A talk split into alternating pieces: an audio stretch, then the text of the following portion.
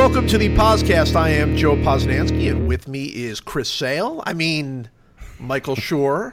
Michael, welcome. I entered my name as Chris Sale uh, in our like chat room thing that we use for this uh, podcast because uh, I have haven't. We'll get to this later, but I haven't had as much fun watching a pitcher pitch for my team since Pedro. Probably, I think that's the last time it felt this fun every time the guy pitches. It's pretty He's amazing. insane. Yeah, He yeah, is it's insane. insane. He's like It's two or three times in the last couple years, a a batter has swung and missed at a one of his sliders, and then the slider hit him on the back foot. That's incredible. But that notwithstanding, thanks for having me. Oh, you're so welcome. Uh, quite an honor to have to have you, uh, Chris Sale, on with us. Um, very excited. We're going to be talking baseball. I haven't done this in a little while. You've been, you're kind of busy these days, aren't you? You're Yes. fairly busy. Yeah, this is the this is the most busy uh, sort of stretch of my year. We're we're in shooting the Good Place season two. We've shot eleven out of the thirteen episodes, and we're sort of writing, doing, dealing with the finale now, and it's a very stressful time. But it's never too stressful to waste an hour talking about meaningless stuff with you over the internet. and that and nothing could make me nothing could make me happier. The only thing that saddens me about all of this, about you being so busy and all this, is is that uh, being a huge Good Place fan, as everybody knows, uh, I you know what's going to happen already. You know, like Yeah. it's it's it's like, and I have no idea, and I'm going to have to wait, and that stinks. You know already. I I would- was thinking.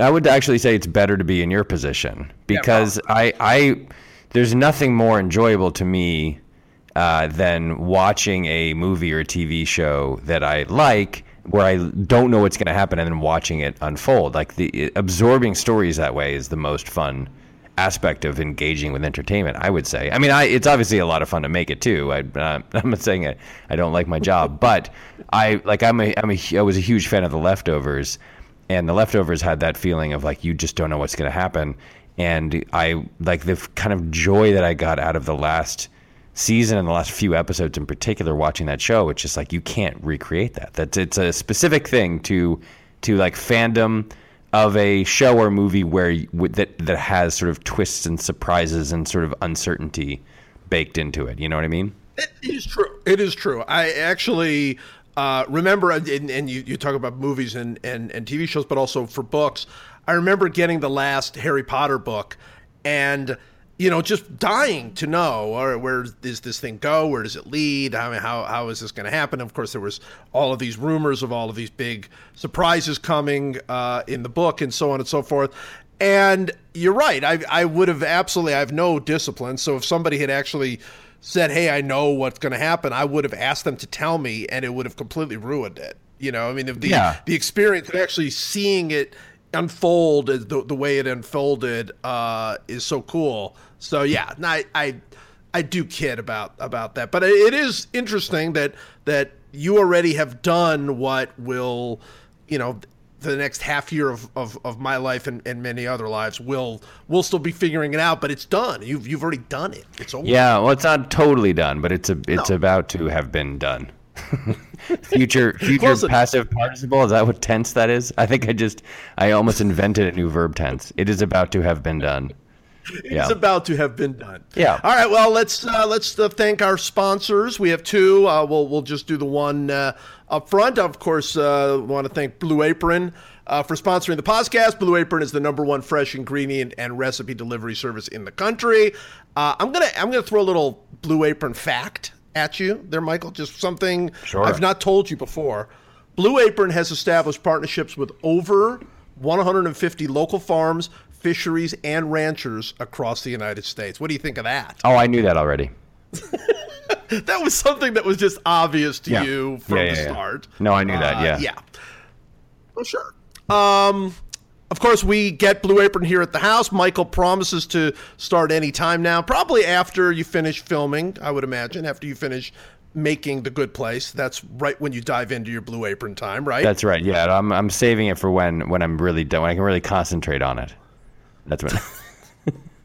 we get Blue Apron here at the house. It's wonderful. Every week, a box of uh, of fresh ingredients show up with the recipe cards. We make the recipes of family. Very cool. And you can do this for free. Thank you uh, to Blue Apron. Uh, just you have to do is go to blueapron.com uh, forward slash podcast, P O S C A S T.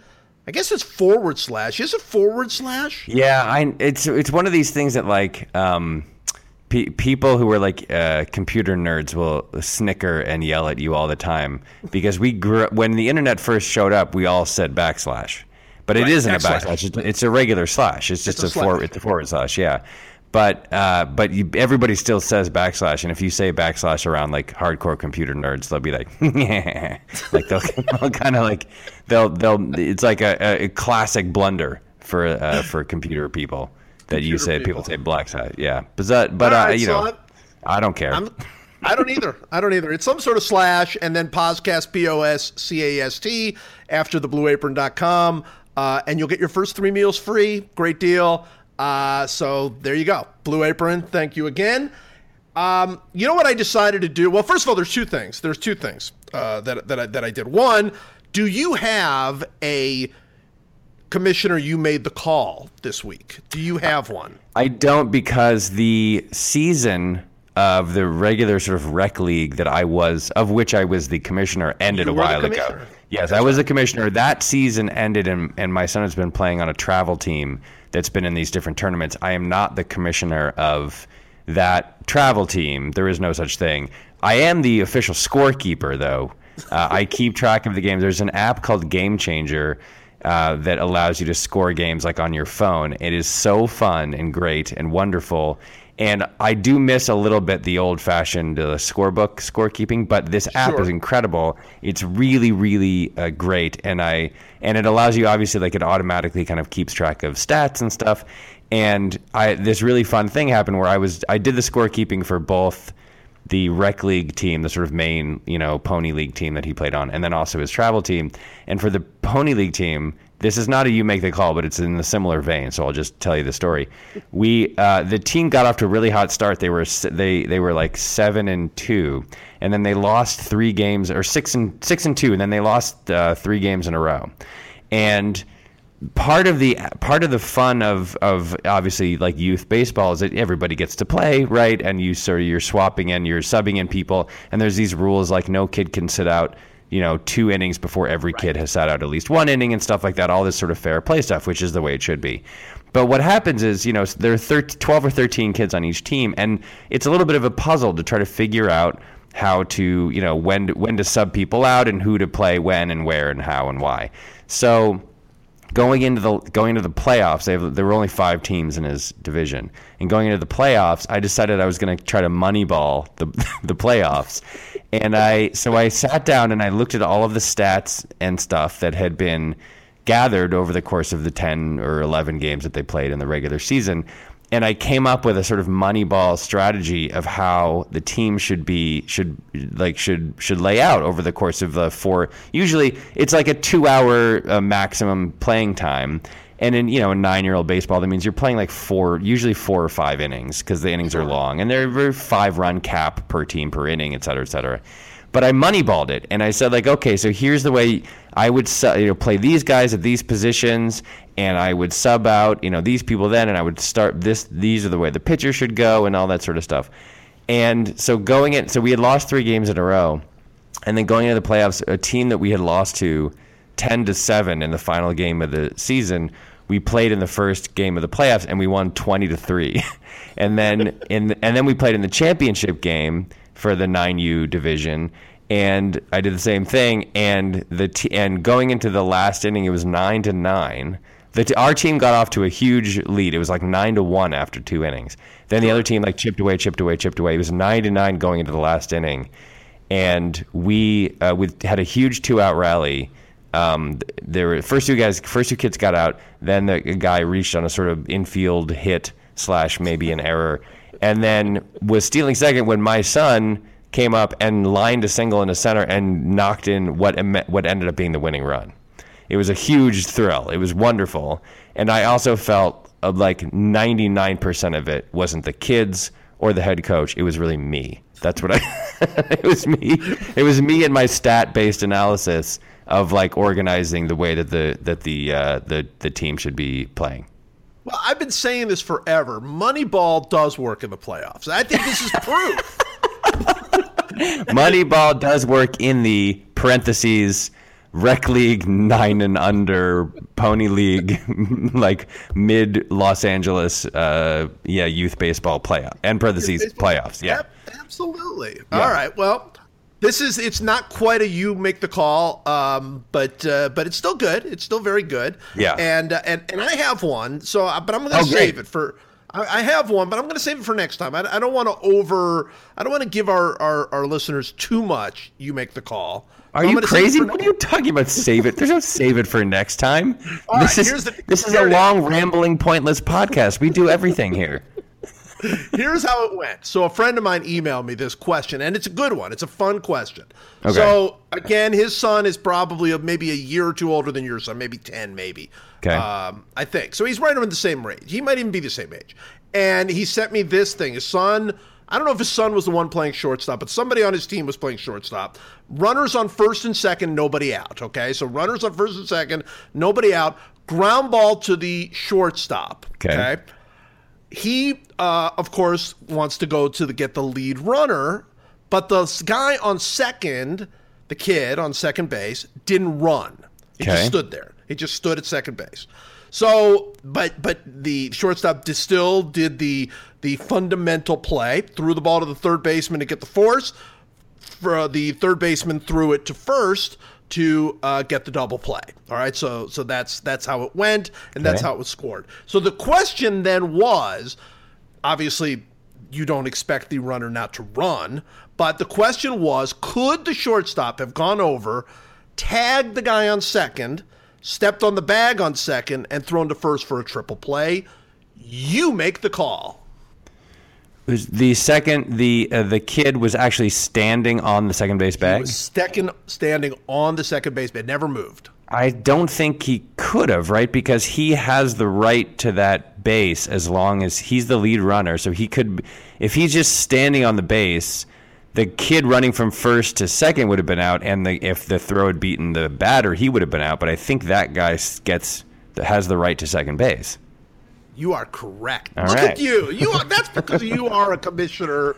You're correct. That's right. The Yeah. runner, the runner on second is safe as long as he's on the bag, as long as there's not two people on the bag. Now, Right. if the guy, if the guy from second uh, had run, I mean, the guy who had, was on first had run over to second, and they're both on the bag, the lead runner is then out. Right. But but because he was standing on the bag, you could not tag him while he was on the bag. Look at you.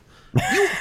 this is because of your multiple years of experience as a commissioner. This That's is because of my now nearly 35 years serving as a rules based commissioner at all levels of baseball, from youth all the way to the majors. I'm thinking you are the Joe West of uh, commissioners. Well, you know what's fun is that uh, my so uh, my son, you know, uh, is obsessed with baseball, and he he sort of had grown out of the first wave of baseball books that we got him, and so we we just did another kind of round of like a slightly more sophisticated stuff. Like you know, there's a book about the history of the Dodgers Giants rivalry, and since he has uh, betrayed me and become a Dodger fan, uh, he's pouring over that. But one of the ones we got was a sort of big big juicy book about like sort of the history of um, of a, the, like equipment and rules. Like you know, here's what a catcher's mask looked like in you know the turn of the century, and and here's how you know here's what here's here were the rules in 1876. You know, it was nine pitches or seven pitches, seven balls for a walk and six strikes for a strikeout, and you know, there's pictures of like at Shibe Park where the the crowd was sitting on the field having a picnic in the outfield and stuff. And uh, and it's and he's getting really into the rules of the game, unsurprisingly, given his dad. And Right. there's it's so fun to talk about because he's like worked out now the infield fly. He pretty well. He's worked it out, and so it, he was in a game uh, the other day, and the and a, uh, there was bases were loaded and no one was out, and there was a pop up to the pitcher, and he yelled infield fly to like his, just in case the uh, just in case the ump didn't know that it was an infield fly. He yelled infield fly, and it was uh, you know the correct call, so it was pretty great. That's awesome. Now, how high does a fly ball have to be in ninth? year old, uh, you know, mid Los Angeles youth baseball to to qualify for an infield fly? I mean, could it just be like a little bloop? Uh, right? It has to sort of, be, yeah. I, I, mean, I don't think there's a rule, but it it has to no, be. It's, it's, it's anything judgment. anything except a line drive is going to be called an infield fly. Basically, that's what I think. Yeah, yeah that's the way yeah. it should be. All right, we are going to uh, I, because this is the second thing that I've done.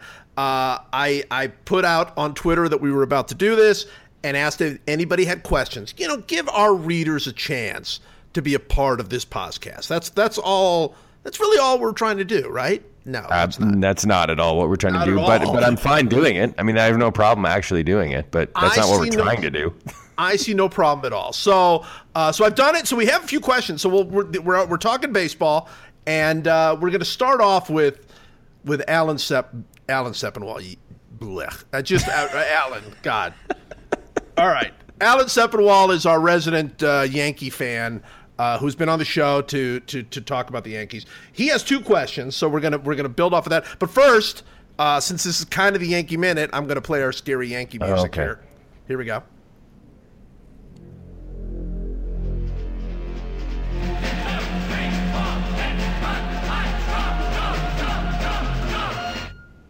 All right, that is scary. So that scary. So scary. so scary. All right, so Alan Alan has two questions. Obviously, they're both uh, specific to the Yankees. Uh, one is what kind of hex did you two cast on the Yankees? That's his first question, uh, which obviously we're not going to handle at all. Nope. Uh, and the second question that we will handle, I think, can you discuss the Aaron Judge Jose Altuve photo that is making the rounds, uh, which you have seen, I assume? Yes. Oh, oh yeah, I've seen it it, it's it, okay. So if, if, for those of you who have not seen it, I don't know who that would be. Uh, they're just the, the, Aaron Judge is standing next to Jose Altuve, and Aaron Judge is 200 feet tall, and Jose Altuve is two inches tall, and it's the most amazing contrast of you see two players, awesome players, starting sitting next, standing next to each other, the huge, huge size differential. It really is. You know, even though you know one of them is a Yankee and all that. Uh, that's an awesome photo, right? I mean, it's really pretty cool. Here's there are three things about it that are awesome to me.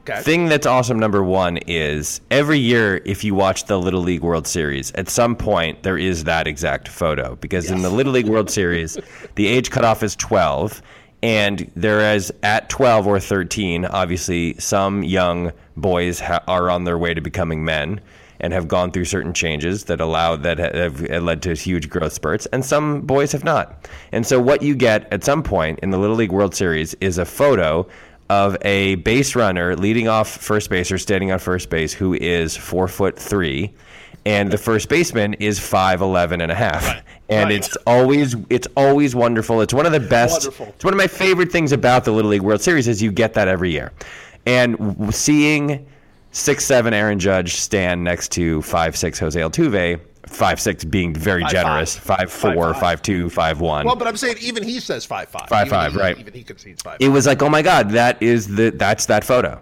That's reason number one. It's great. Reason number two, it's great, is because there had been a photo taken of me and my son at his the baseball tournament he played in, that was not dissimilar from the way that photo looked uh, I was in a, my I, I I had like all the sort of dads and coaches have like honorary jerseys of the team. So I was in that jersey and he was in his jersey. So it kind of looked like we were cut off at the waist. I was cut off at the waist. So it sort of looked like I was on the team and he was on the team. And I was like, oh yeah, that's what that's what that looks like is me and my nine year old.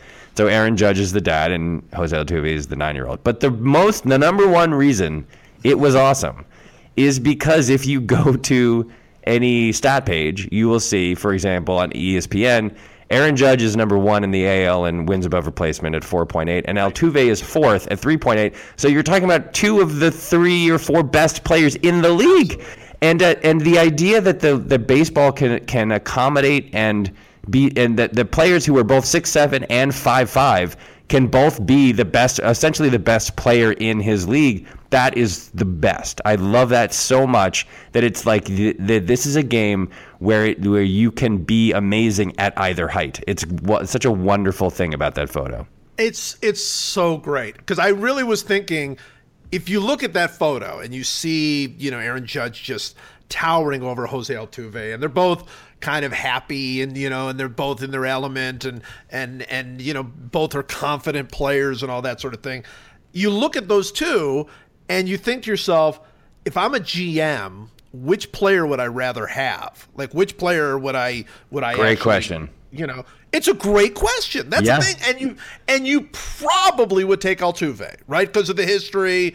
Uh, i mean judge is a little bit younger but he's not that much younger. He's only a couple years younger. Um, you know, Judge is maybe a more of an impact hitter, but Altuve plays the field. Not that Judge is a bad fielder, but Altuve is an infielder.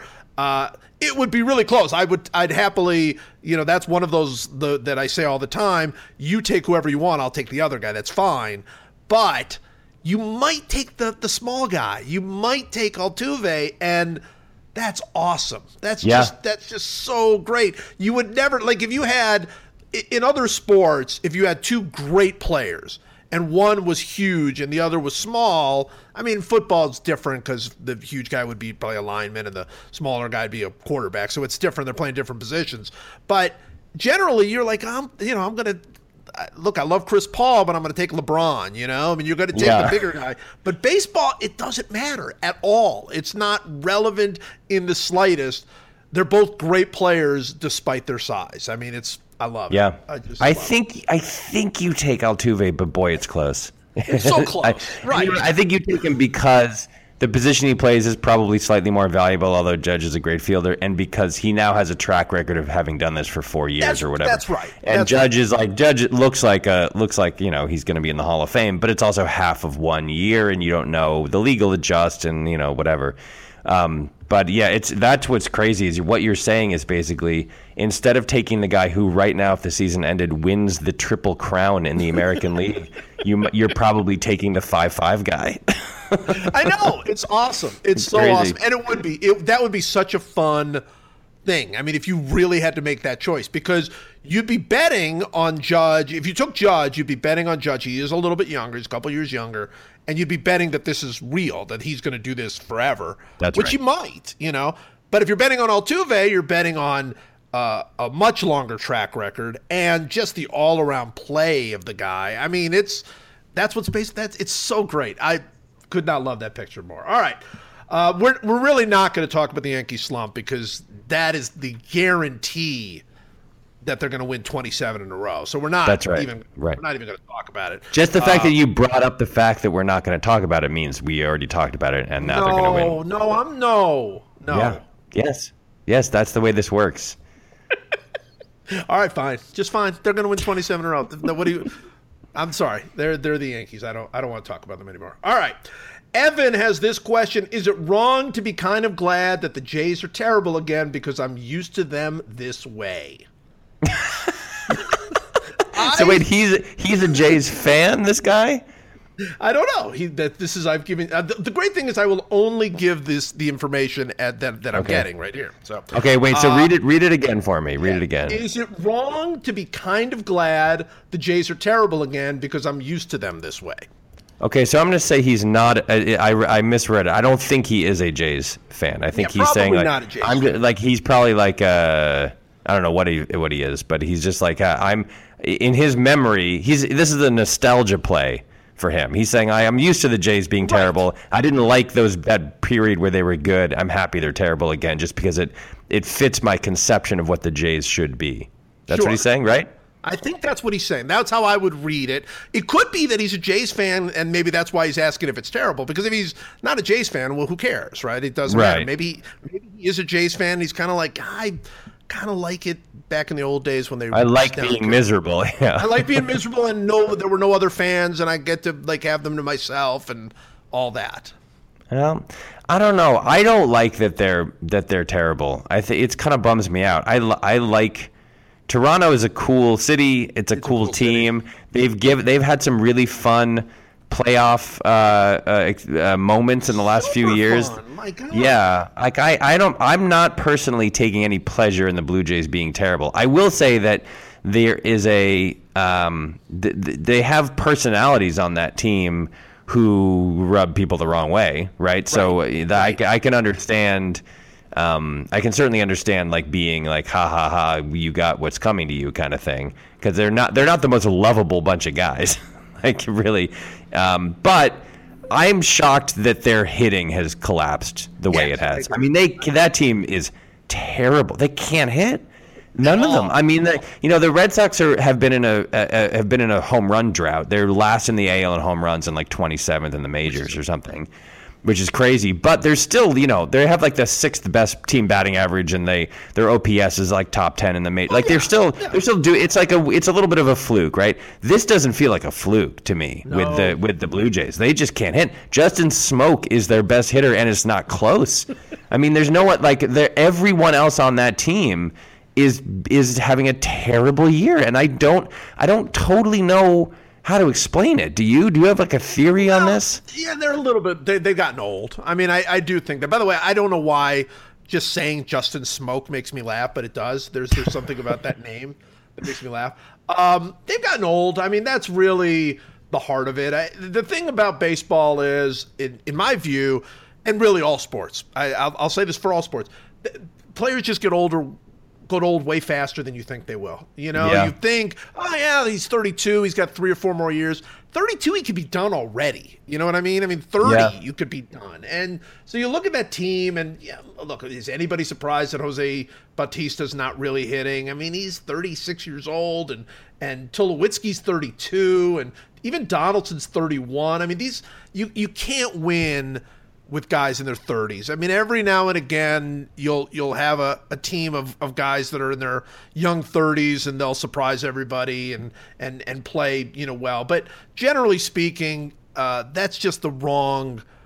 It's the wrong way to go, and and so I think that's what happened to them. I don't get any pleasure. I actually kind of like them. I I get a huge kick out of Jose Bautista. I really do. I I think he's I think he's funny. He's a hothead. He's he's he's awesome. He's he you know I I get a huge kick out of him. So I get no pleasure out of them uh, falling apart. But I'm all for nostalgia. So if nostalgia makes you happy, that you know if you were happier when the Blue Jays were bad, and that takes you back to that point in life, I, there's nothing wrong with that. It's, if that's what you want, that's fine. Yeah, right, I, I I think you're right. I I just I, it bums me out that that that group that core group all got old at the same time. That's a, that's what bums Oh me no, out. I agree with that. I, Yeah. It always bums me out. It always bums me out when a team like suddenly, you know, even I didn't. I never had any special affinity for that Phillies team that won in in in nine in 2000 the Chase Utley, Ryan Howard uh, right group. the yeah. 2000 they won in 2008 made it back in 2009 right and lost the yankees and and then they put together that incredible pitching staff in 2011 that just never quite came together and they lost in the playoffs and then they fell apart I, I never had any great affinity for that team but it still bummed me out when they got old i mean because Yeah. it's like you know, it's just watching time go by. Suddenly, Ryan Howard's terrible, and Chase Utley's no good, and Jimmy Rollins is no good, and yeah, it's I, I don't like that. Of all of the terrible contracts that have ever been written up, conceived of, written up, and signed, that five-year, one hundred and twenty-five Oh, yeah. million dollar extension for Howard before his deal was even up, well, that is going that it's going to go down in history as as maybe what, possibly t- like top five worst all time, right? Oh, I think it might be the worst because don't forget, I mean, your point is right. It wasn't before his deal got up. It was a year and a half Yeah. before his deal came up, and he was already no good. I Yeah. mean, he was, he was good, but he was not. You know, he was all home runs and RBIs by the time that they signed that deal. And anybody who you know is in the game knows that those are not. You don't look at those numbers. And he he already was, and he was hurt. You know, he got hurt before the contract uh, kicked in because they gave it to him so much earlier. Yeah, it was a terrible, terrible contract. I, You know what's crazy though? We should we should at some point in our in this podcast we should draft uh, contracts. We should draft athlete contracts um, good, because good contracts or bad ones? it does. I don't know. It, uh, it's up to you. But but I I sometimes think about that the Mike Hampton deal from from whatever it was now fif- 15 20 years ago how bad a deal that was and still would have been. Like that even with inflation if you did that deal now that deal would have been bad. It was a 100 million for the rockies right? For what was it like eight years? Yeah, or was like six years seven with like a two-year option or something and Yeah, yeah. awful. and and it, it was like that is still still would have been a terrible deal 15 20 years later Yeah. Oh yeah. That was that's what that's an all time deal too. Yeah. Oh, I mean, there's there are a lot of goods. We'll we'll do that draft. All right. Let me All go right. on to some questions here. Jeremy asked this question. I think it's a good one. Uh, what's next for Kyle Schwarber? All right, that's the question. Great and question. and there there are two things I want to point out. One, and I mean, I don't. I there's not even enough money on earth for me to have bet against this.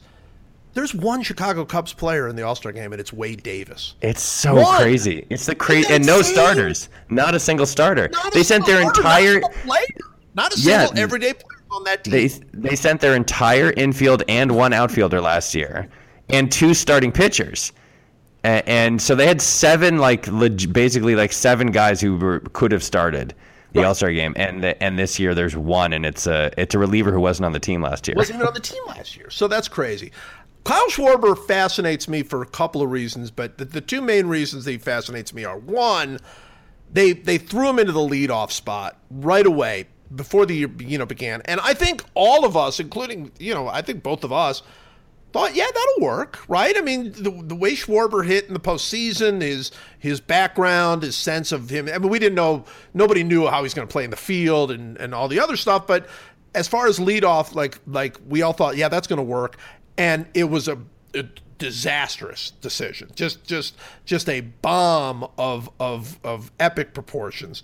Um, and the second thing is that I think all of us kind of assumed Kyle Schwarber was a star when he had not really done any star like things other than his sort of epic uh, few games in the postseason. And I don't know why we jumped the gun on both of those things. I don't know why the Cubs felt like he was going to be absolutely ready uh, to handle the leadoff spot. And I don't know why all of us sort of put him in. I mean, you would hear people talking about Cubs stars, and they would be like, yeah, Rizzo, Bryant, Schwarber.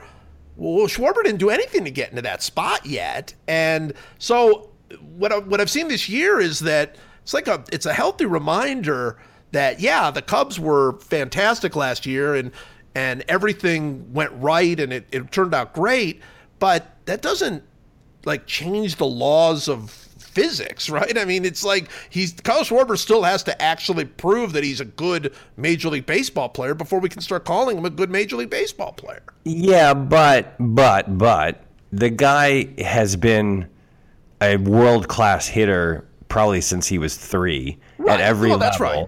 And then he got to the majors and he hit a bunch of home runs and then he got a terrible injury and he came back after the terrible injury in the most high pressure situation you can possibly do that and just raked for like for like a week. So it's not like I don't think it was jumping the gun to declare the guy a star. He sure looked like a star. I mean, he'd only played in 100 games or something, but he looked like a star. And this kind of thing that ha- happened to him, it happens to people. It happens to a lot of people who are great hitters and have great careers. By the way, since he's been at Iowa, he's raking. He's he hit killing two home, he hit two home runs in a game last night. He hit two home runs in a game the night before. The the one of the home runs that he hit last night cleared the like scoreboard in right center field and like went out of the. I mean, and people like lost their. There's a funny video of it you can watch uh, online. I what's next for Kyle Schwarber is he's going to come back to the majors and rake. That's what's happening. He's going to like I I don't think I, I really don't think this is not a uh, this is not like a, uh, a guy forgot how to play kind of a deal. It's also not a we over. This is not a um uh, uh, you know, everybody jumped the gun, Jeff Francoeur type situation. This guy has always been a patient and excellent hitter. He hits the ball the other way, He hits the ball out the other way. He's a he's a stud, and he's gonna be he's gonna be fine. I just like you want to get through this as fast as you can because the longer it goes on, the longer it's like a topic of discussion. And now that Chicago, after last year, is the center of the baseball universe, uh, there's more pressure on him right now. Right. And there's Well, more this- attention being paid to him than there should be. You know. And that's what I mean by jump the gun. I don't mean jump the gun that he's a good hitter. He's a he's a he's a good hitter and he's going to hit big time in the big leagues. I, I have very little doubt about that. But I do think with jump the gun in putting him in the leadoff spot, putting all this pressure on him, assuming that he was going to be one of the studs of the game, he hadn't done that yet. He had not he had not really done that for any extended period of time in the big leagues. Even when he came up in the you know when he first came up, he did hit a bunch of home runs, but he still showed a big hole in his swing. And and look, he can't. He's not. They don't really have a defensive position for him. I mean, there are issues with him that I think needed to be sort of sorted out. And maybe it's impossible. Maybe because the Cubs won the World Series last year and he had a good World Series uh, and he's you know and the hype has been around him forever. Maybe we had to jump the gun. I i just saying that it did him a great disservice to put him in the leadoff spot assume everything was going to work out great um, because i don't i don't know that he was there mentally. I just don't know that he was there. I think he'll be back really soon and i think he will hit. I think this is going to be great for him but it, it pro- in my view it should have been handled a little bit differently. Yeah i, I don't disagree all right, here is a question 1 to 10 from Nick Vega. He's asking us 1 to 10. How overrated are 4th of July fireworks? I, I, I don't know if 1 is is like what is it so like on a 1 to 10 how overrated would 10 be the most overrated and 1 would be the least overrated? Yeah, I would say 10 10 is like the 10 is overrated the way that like red convertibles are overrated, which is like the most right, overrated you can right. be and 1 is overrated the way that uh, you know Jose Altuve is overrated, which is to say, not at all. Not at all. Yeah, I'd say yeah. 10. 10. The the fireworks are. I hate. Fireworks. You say straight ten. Ten. Well, look, and again, now let's let's let's differentiate. Love fireworks in a professional setting. Like if you go to a ball game after the, the game is over and fireworks, or you go to a park and they have like a firework display, love those. Those are great. Like you go with your kids, those are awesome backyard fireworks where people just shooting off fireworks and hurting themselves and bothering my dog and doing all that sort of hate them hate them can't stand them Overrated. oh well that goes without saying i mean yeah. backyard fireworks are the dumbest it's the one it's like uh, i don't know what has to happen for us as a people it, you know, I've I've often felt I've made a statement every year for the past ten years, and I believe it to be true. And that statement is this: We will never truly advance as a society until the concept of Black Friday is no longer a thing. I, and I really believe that's true. I think that the when you think about what Black Friday is, it's a everyone is home. You're with your friends and your family for Thanksgiving. You're celebrating uh, a, a, a timeless ritual, you know, that dates back to the, the founding of this great nation. Sure. And then then people go to giant stores and basically try to murder each other to get a $30 discount on a flat screen TV at like 5 p.m. on a on Thursday. And I really believe that we won't that like things won't truly get better. We won't feel like we're evolving and progressing until Black Friday, until we uh, come together as one and decide we should not do Black Friday anymore. That should go away. So the same could be said, I think, of backyard fireworks, right? I like agree, until until we'd say as a people, hey, we're no longer going to buy illegal fireworks or sometimes legal, depending on what state you're in, light them off in our backyards, make our neighbors angry, make every dog in a half mile radius go crazy, usually get really badly injured, blow off a finger, get badly burned, have kids be put in harm's way all for the sake of what exactly I can't quite tell a loud noise in that's near you.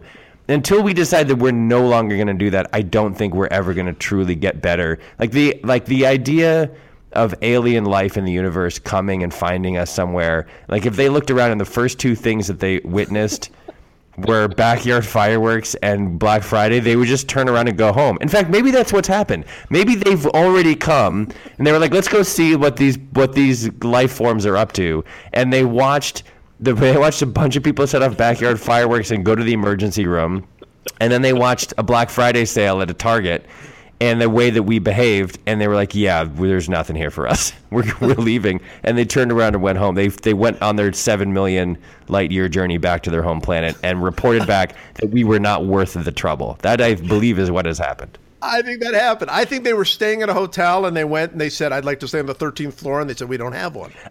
We don't have. they said, floor. "Why?" And they said, "Because it's a bad it's bad luck." And they said, "But your 14th floor is your 13th floor," and they said, "Yes." And they were like, "All right, we're out of here." But so I wouldn't. I wouldn't say. I, I don't know if I would go ten because I think there's some value in watching fireworks displays that are professionally done. Yeah, yeah. Right. so but they are overrated. I'll I'll say eight. I'll say eight point three. That's my oh, that's my okay, ranking. That's good. I, I'm I'm actually as if we're splitting it like that, I would do that. I I, I agree. I think you're right. Yeah, eight point one range. I think is. Is good. These rankings right. are the, the the amount they're overrated is accurate to a tenth of a tenth of a point. All right, we have several more questions, but I'm going to uh, uh, stop real quick and and uh, thank our second sponsor of the podcast, which is um, Volvo. Uh, Volvo sponsors the podcast, and and for Volvo, I, we don't we don't we don't freelance, we don't mess around. I'm just going to read the the ad they gave to me, and again, I'm going to ask you if you would to judge how I do on this on this read. On okay, a scale of uh, one to ten, and uh, it'll be accurate to a, a, to a tenth of a, tenth point. of a point, if you yeah. could. Yes. Here we go. After a long, dark winter, every Swede looks forward to Midsommar, and now Volvo is giving America a reason to look forward to it too. Join us for our Midsummer sales event and get up to $4,500 off on all select Volvo vehicles. Enjoy standard features like keyless entry, rear park assist camera, navigation system, and more. But hurry, summer doesn't last forever. Take advantage of this limited time offer today. Visit your local Volvo dealer for detail. Offer excludes all V90, XC90 Momentum, and XC90 Excellence. Standard features vary by model. See your dealer for details. That was incredibly professional.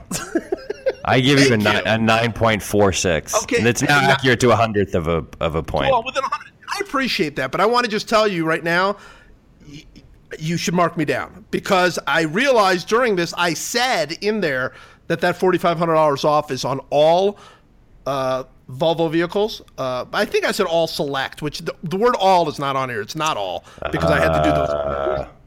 So big blunder, big blunder in the middle of that. You know, what would be uh, funny is if is is if like tens of thousands of people went to Volvo dealerships and attempted to get that forty five hundred dollars off. And, and and they said we understand it's because it's on all vehicles and they said no it's on select vehicles and then they said this is BS man and they sued Volvo for false advertising and won a, like a class action lawsuit and Volvo lost like hundreds of millions of dollars because of your podcast ad reading blunder. It could it could be, although I, I believe I caught it because I did then tell you the exclusions. So if somebody said, "Well, I just want the XC90 Momentum," uh, they'd say, "No, no, 40, give me my sweet forty five hundred dollar discount." they'd yeah. say, "No, no." Even on the ad you talked about, it did say offer excludes. Sorry, I'm sorry that that trumps the earlier mistake. All right. All right. Let's. Go. All right. So you got question. you got marked off. I'm. You, I did give you. I gave you a nine point four six. I'm going to go down to a nine point three five. I agree. I agree. I, I think I deserve a tenth of a point off for that. All right. Here we go. Uh, what? Uh, oh, here we go. This is a good one for you. How is Drew Pomeranz the Red Sox second best starter? Oh, uh, well, Question, yeah. There's a there's a couple of reasons. Um, one is the other starters have been worse than Drew Pomeranz. That's probably that's, that's, the first reason. Let's get that out of the way. that's probably the main thing. Um, you know, here's the thing about Drew Pomeranz. Drew Pomeranz was a good pitcher uh, for the for the Padres. Yeah, he was a good pitcher. And granted, he was pitching in Petco, and you know it's easy to pitch in Petco, but he was good. And and he doesn't, you know, he's not like he doesn't look menacing, and he doesn't throw particularly hard, and he kind of has a he's like a dork. Drew Pomeranz is kind of a dorky pitcher. And so I think he's a little bit underrated, but he's he had good numbers and you know this year he's been a little bit unlucky but he's pitched pretty well. He has 92 strikeouts and 27 walks, which isn't bad. It's a little it's too many walks, but it's but 92 strikeouts in 84 innings, that's a good ratio. And his whip is a little high, it's 1.32, but like he's a pretty good third starter. The, he is not the problem. The problem, obviously, is that Price and Porcello have been straight up bad. Um, Price has Price is, has also been a little bit unlucky, but he has not been David Price. He wasn't David Price last year either. Really, Porcello has just been bad. Porcello has. He's Porcello has his control numbers are fine. Porcello has given up 17 home runs in 100 innings. That's not good. And his like his his like regression, his massive regression is the probably the single biggest problem with the team, I would say, because what's the crazy thing is the Red Sox are the Red Sox have been a mess. They don't have a single player started with a 900 OPS, which after last year, the way that offense worked, you would think like, oh, they're you know they're here we go. This team is going to keep who uh, they lost Ortiz. Who cares? They're going to keep clicking. But they they've lost. They don't have that. I guess now Mookie is probably after last night. No, maybe he isn't. He's close to 900.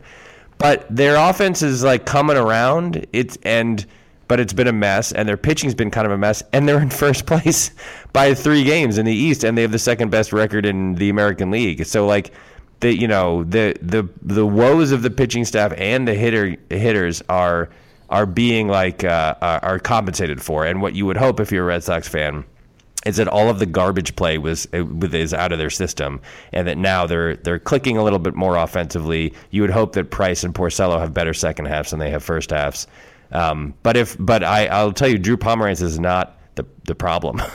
no, no, not at all. Not at all. I would I would disagree with you a little bit on Porcello. I think Porcello's been kind of unlucky. I think he's been hit unlucky.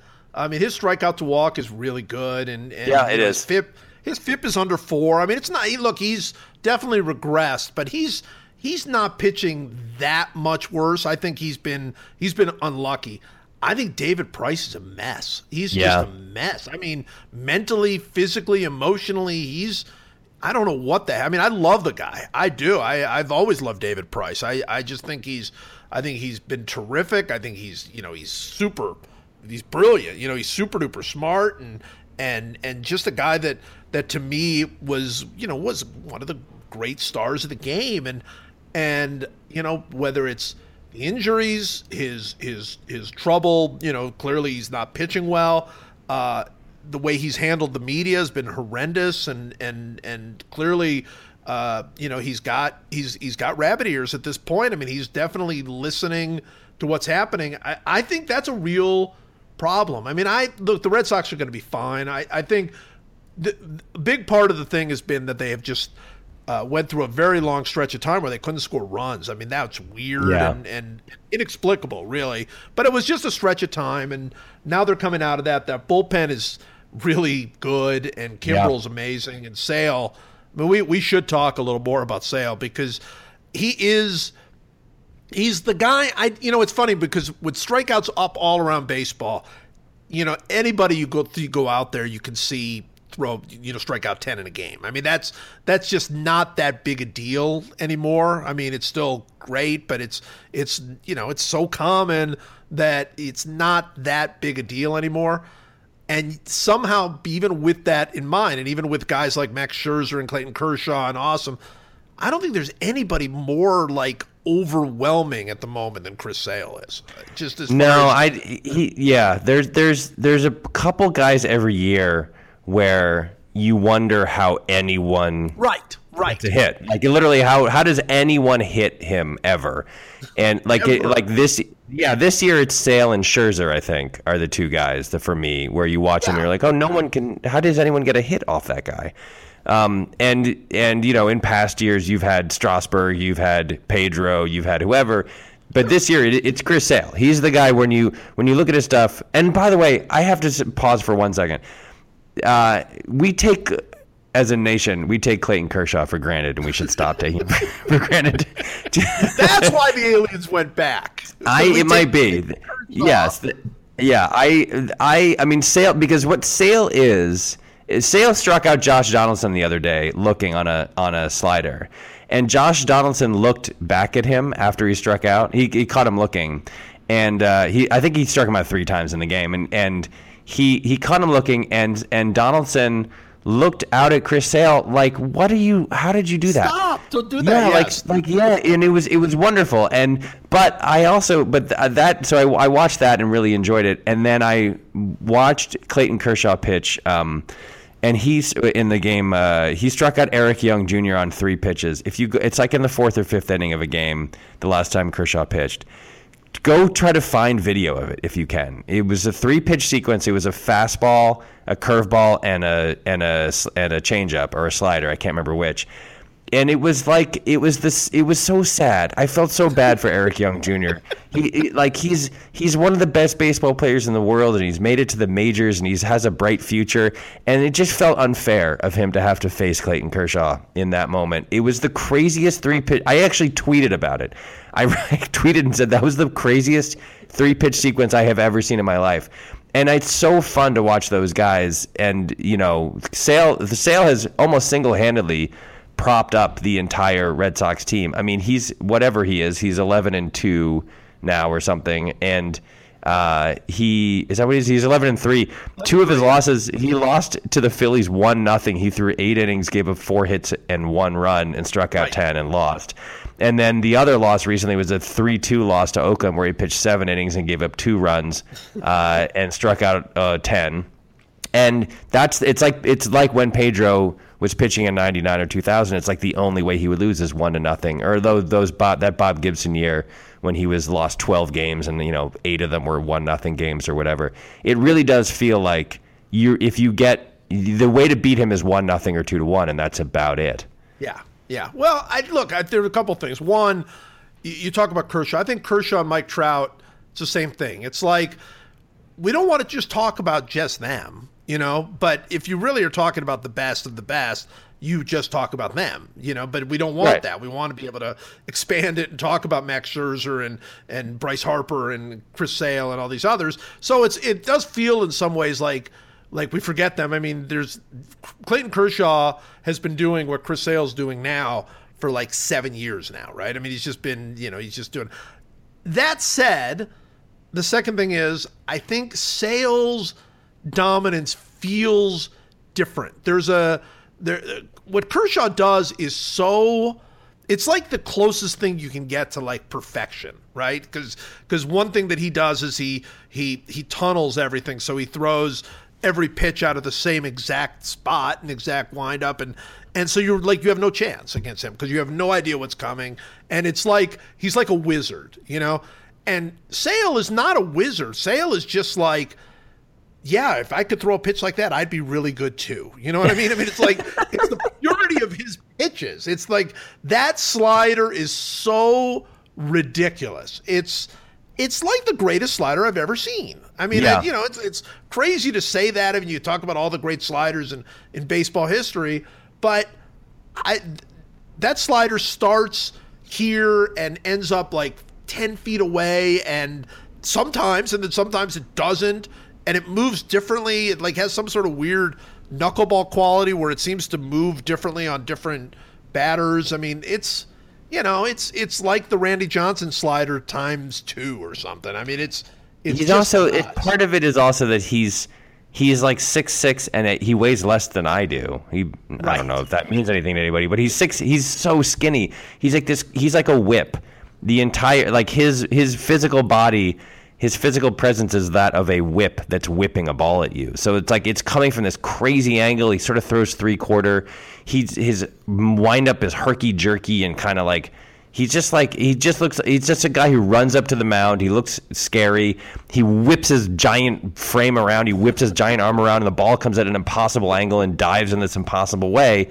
It just it it feels very unfair. It feels extremely unfair to hitters uh, and it, the, and he can also control it incredibly well. He can throw that slider that bends around the the outer uh, the outer edge of the plate. He can bury it down by your feet. He can, you know, he he and then his fastball is like you know in the mid upper 90s, and so. Right. If you're if you start looking for the slider, then he just busts you high and high and tight with a fastball, and you're you're dead.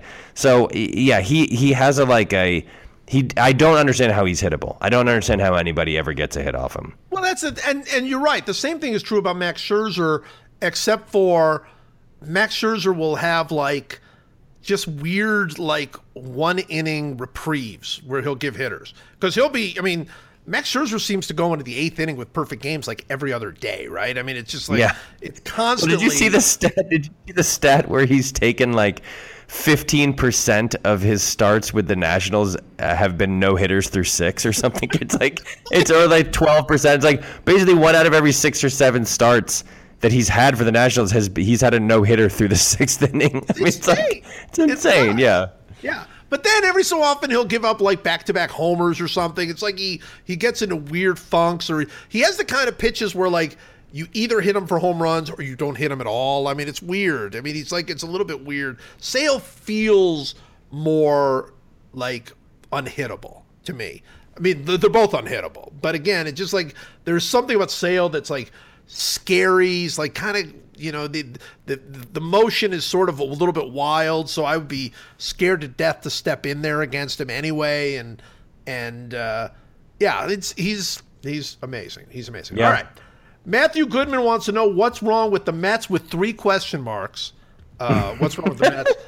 Um, Matthew, I mean, I think three Mets got hurt while I read that tweet. So that's right. That's what's wrong with the Mets, right? They just they're they're they they can't stay healthy. Their their incredible rotation is like all in the hospital at this moment. Yeah.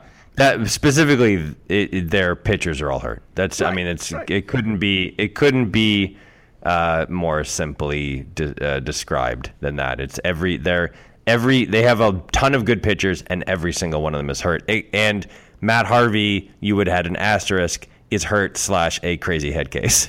And, I'd so, love to be on the DL crazy head case. Here's here's the just right now. Here are the people on the DL for the Mets. I just looked it up. Conforto's on the 10 day DL. Familia's on the 60 day DL. Matt Harvey's on the 10 day DL. Tommy Milone's on the 60 day DL. Lagares is on the 10 day DL. Smoker, Josh Smoker's on the 10 day DL. Syndergaard's on the 60 day DL. David Wright is on the 60 day DL. Neil Walker's on the 10 day DL. You're just never going to win. Yeah, you're never going to win when you have your closer, three of your starters, your uh, you know the best player in the last 30 years of your franchise. They're all out essentially for the year. I mean, the, who who is who has actually played this year for them besides Cespedes, who's any good? Who's like DeGrom. one of their star players. Yeah, Degrom. That's right. He's the last one, right? Yeah, yeah last one standing. Last one. no, it's crazy. I mean, it's it's uh, it, the injuries have just blown them out of the water. Matt Harvey, uh, you know, he he's he is a crazy head case. I I just. I watch him pitch the, the the time before they put him on the DL. And by the way, putting him on the 10 day DL is like, what's the point of that? I mean, he clearly yeah he clearly is hurt, like pretty badly hurt, uh, or his stuff is just gone. I mean, it could be one or the other. Uh, and you know, I think back to that moment in Game Five of the of the 2015 World Series, ninth inning. They they have the lead against the Royals. Uh, manager, you know, is ready to take him out of the game. He's like, "You're not taking me out of the game," and the fans yeah. are all chanting his name, and he hadn't been the same since. I mean, it's yeah. just like that moment is you know, and you you couldn't blame him at that time. I blame the manager. I mean, once you've once you've made the decision to pull him out of the game, you got to pull him out of the game. I mean, I don't think you can yeah you can let him you know do that. But I mean, still. it's it's also like that might be it's also probably you know it's not, I don't think that the that it the answer is that he was psychologically damaged or something. I mean, he this year in 70 innings he has 54 strikeouts and 35 walks, yeah, which is no, not brutal. very good. Brutal. And he, and he's given up 16 homers in 70 innings. I mean, you're talking that's a 50 homer year if yeah. you pitch pitch 200 innings like that. Eh, you know, he's he's he's got he's got an injury and he has rabbit ears and a, is a head case. And until he can screw his head on tight, I don't think he's uh, ever going to be the Matt Harvey we used to know. All right, two more questions. One from Bill between 0 0 and 99, what is the uniform number of a baseball player that lets you know that he is a scrub? uh, what, is the, what is the ultimate scrub number? That's a good question. Good question. Well, I mean, in spring training, you're given numbers. If you're if you're called up to the to, to the majors for spring training, you're you're given a very high number usually, right? So you know, there's there if you see a guy wearing like 75 or something, you know that that guy's like sort of a long shot to make the team. And then if they do make the team, they usually they'll move down to a lower number, but sometimes they keep them. Like didn't Zito Barry Zito kept the, his he he had a crazy high uniform number. I think I could be wrong. I think that's right. Um, but Aaron Judge is 99, so it's not there isn't one there isn't one number, but I think anything in like the 60s you know, like who's the bad? Who's the best baseball player who ever had a number in the '60s? Ooh. Like oh Puig, Puig is 66, so there's there's someone. Uh, but I can't. There's it's very few. I mean, it's like uh, you know, if you're if you're in the if you're in the 60s or the 70s, I think you're you're. I would say the the lowest number. What's the highest number where you where you're still a star? That's it. maybe a better question. Forty-eight. Yeah, I would say I would have said 49 maybe. yeah, Wasn't someone forty-nine like even. You could be forty-nine. Yeah. one of those? Wasn't what was Tom Seaver? Tom Seaver was. Uh, I should know this right off the top of my head, and I do not.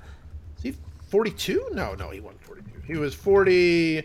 He was I'm forty. look it up. He was 41. Okay, so he was 41. Bob Gibson was 45. Right. So yeah, and I, I feel like the, someone was oh Tim Wakefield was 49. So maybe not a star, but like a legit Hall of Fame, a legit, sure. legit uh, major leaguer. Yeah. oh, yeah, yeah. I would. And wait, but th- I feel like there's um, I feel like there's uh, uh someone who's 50. I don't know. Is that true? We're, we're both looking it up at the same time. I'm looking up like, oh yeah. So uh, yeah, I don't know. I have no idea. Oh, Orel Hershiser wasn't Hershiser number 50? Or something like that. Yeah. I anyway, I would say if you're in the 60s, you're probably not great. Most most people, except for Puig, is 60, so or 66 rather. Well, so wait a minute. Here, I just found something that actually gives us some numbers. Uh, 53. Uh, Don Di- Don Drysdale was 53. pretty good. All right. Uh, and I did remember that 72 is Carlton Fisk. So you can there's Right. there ways to go up. I think in the 60s generally not great.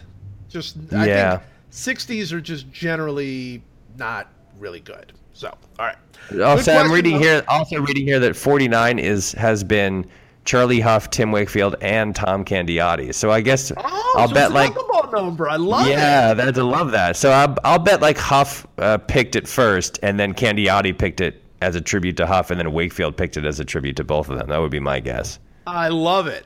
Dave Mello wants to know how do I explain to my friends that hot fruit is garbage if I am not as articulate as Michael?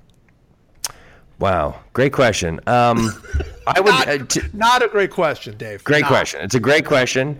I would say the the simplest way to do it, and uh, the areas in which I've had the most success making this point, uh, involve thought experiments where you just say like, would you rather eat a like a hot imagine a hot plate of blueberries and now imagine a, a regular cold plate of blueberries what, what would you rather eat and then pointing out that like the the that the people have had the wool pulled over their eyes by big pie which Big is pie. the name that I've given the pie industry in this country and they've made you believe that fruit pies are delicious and they're not actually delicious they're sugary they're full of sugar and you're, they have flaky buttery pastry but it's just a sugar delivery system. It's not actually the pie you want to eat. You want to eat a pecan pie or maybe a pumpkin pie.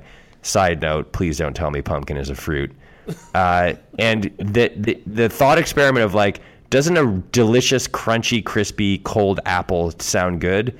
Yes, it does. It sounds better than a mealy, mushy, disgusting hot apple baked into a pastry. I just it's a it's a sense thing. It's like if you actually think about it, if you actually picture in your head, if you visualize the difference between eating that delicious, crispy, crunchy, cold apple, fresh apple, versus like a mealy, mushy, gross, cinnamony, gross, awful, heated apple, you'll see that you actually prefer the cold apple.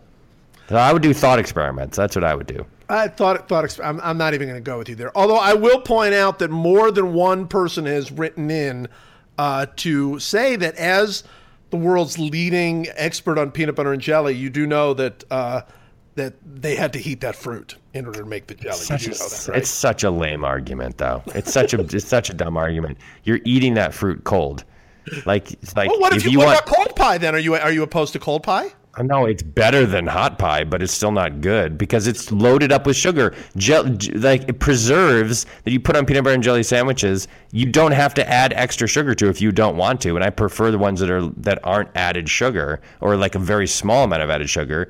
But when you're eating, my point about pie is that you think the apples or the blueberries are what you like about the pie. They're not. You like the buttery pastry and you like the sugar, the massive amount of extra sugar and the and the and the fruit is just a filling. It's not even you're not even enjoying the fruit. You're just it's like a it's like a it's the it's like the oil in your car. It's like the oil in your car. I'm not even going to argue with you. All right, It's actually just- and it ta- except it tastes worse than oil. Eephus Pitch wants to know. I hope you guys talk about the NBA offseason. It's so ridiculous and entertaining. Are you entertained by all the movement here in the NBA offseason? I actually am. I'm yeah, very entertained by it. Um, I will say that uh, it saddens me a little because there there's now a major league basketball te- uh, league, which is the West, and there's a minor league basketball league, which is the East. And as a fan of a team that plays in the East, I know we should be happy about that because the Celtics' path to the finals would be theoretically easier now that every literally LeBron is the only what is it, the only top 15 player in the NBA by most metrics is now in in the East. I mean, it's really sad. Like Millsap going to the Nuggets. It's like for God's sake, can anyone stay? Can anyone stay in the East? Anybody. I mean, anybody, every single team, and that's why like Paul George going west. Like I, it, I was happy for the Thunder, I guess, because you know they they had they've had a tough they've had a tough couple years. Sure. But at the same time, it's like you when the the talent drain is just it's just horrible. Like what is the what is the what is the All Star team going to be next year? The Western Conference All Star team. The, I'll bet this will be an interesting thing. Let's let's let's revisit this in uh, in six months or eight months or whatever it is.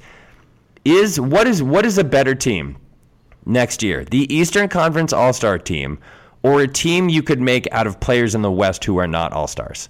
Because there are going to be three or four at least world class players who simply can't make the Western Conference All Star team, right? You're gonna have like an insane. You're gonna have like a like an incredible team made up of guys who couldn't even make the All Star oh, no team. Question. No question. And and I'll bet you anything it would be a competitive game if because you'd have in the East obviously you're going to have LeBron and you'll have whoever you'll have Isaiah Thomas and you'll have whoever, but you're going to have a better. I'll bet you'll have a better all around team made of guys like someone like Anthony Davis is like oh, yeah. gonna not make the All Star team next year. It's crazy. No, I totally agree. I think the East would win against like the second team All Star team, right? The second All Star team in the West. I think the East would win because of LeBron but it would be like LeBron would have to play. He'd have to play really hard, yeah. yeah. Yeah, yeah. He'd have to play 46 minutes in order for them to win because the rest of the team would be way better in the West. I kind of, I mean, I don't like that. I don't, I don't like that the East has just become because it, it's been bad for a few years now. Uh, it's been, you know, I mean, it really is is paved the way for LeBron's run, and I'm, you know, LeBron. We we've discussed this. We both think LeBron's the greatest player ever. Um, but it still paved the way. He doesn't go to seven straight or eight straight or whatever it is if he's in the West, no matter how good his team is around him, you know. So so it really has paved the way a little bit for LeBron, and it's kind of sad that one player can basically be good enough to win a, a conference, no matter how good that player is. One player shouldn't be good enough to just win the conference yeah. the way that LeBron has won the last few years. So so that part is sad. All right, well, I like this. I like this little question thing where we take questions. I do too. From, from, yeah, that's fun. That's fun. All right, it's time for one last meaningless thing to end this meaningless thing. It's one last meaningless thing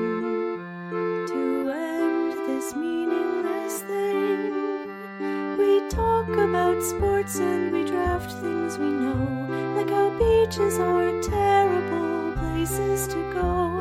No hot fruit for Michael, nor Diet Coke for Joe. The podcast, whoa, it's one last whoa, meaningless thing.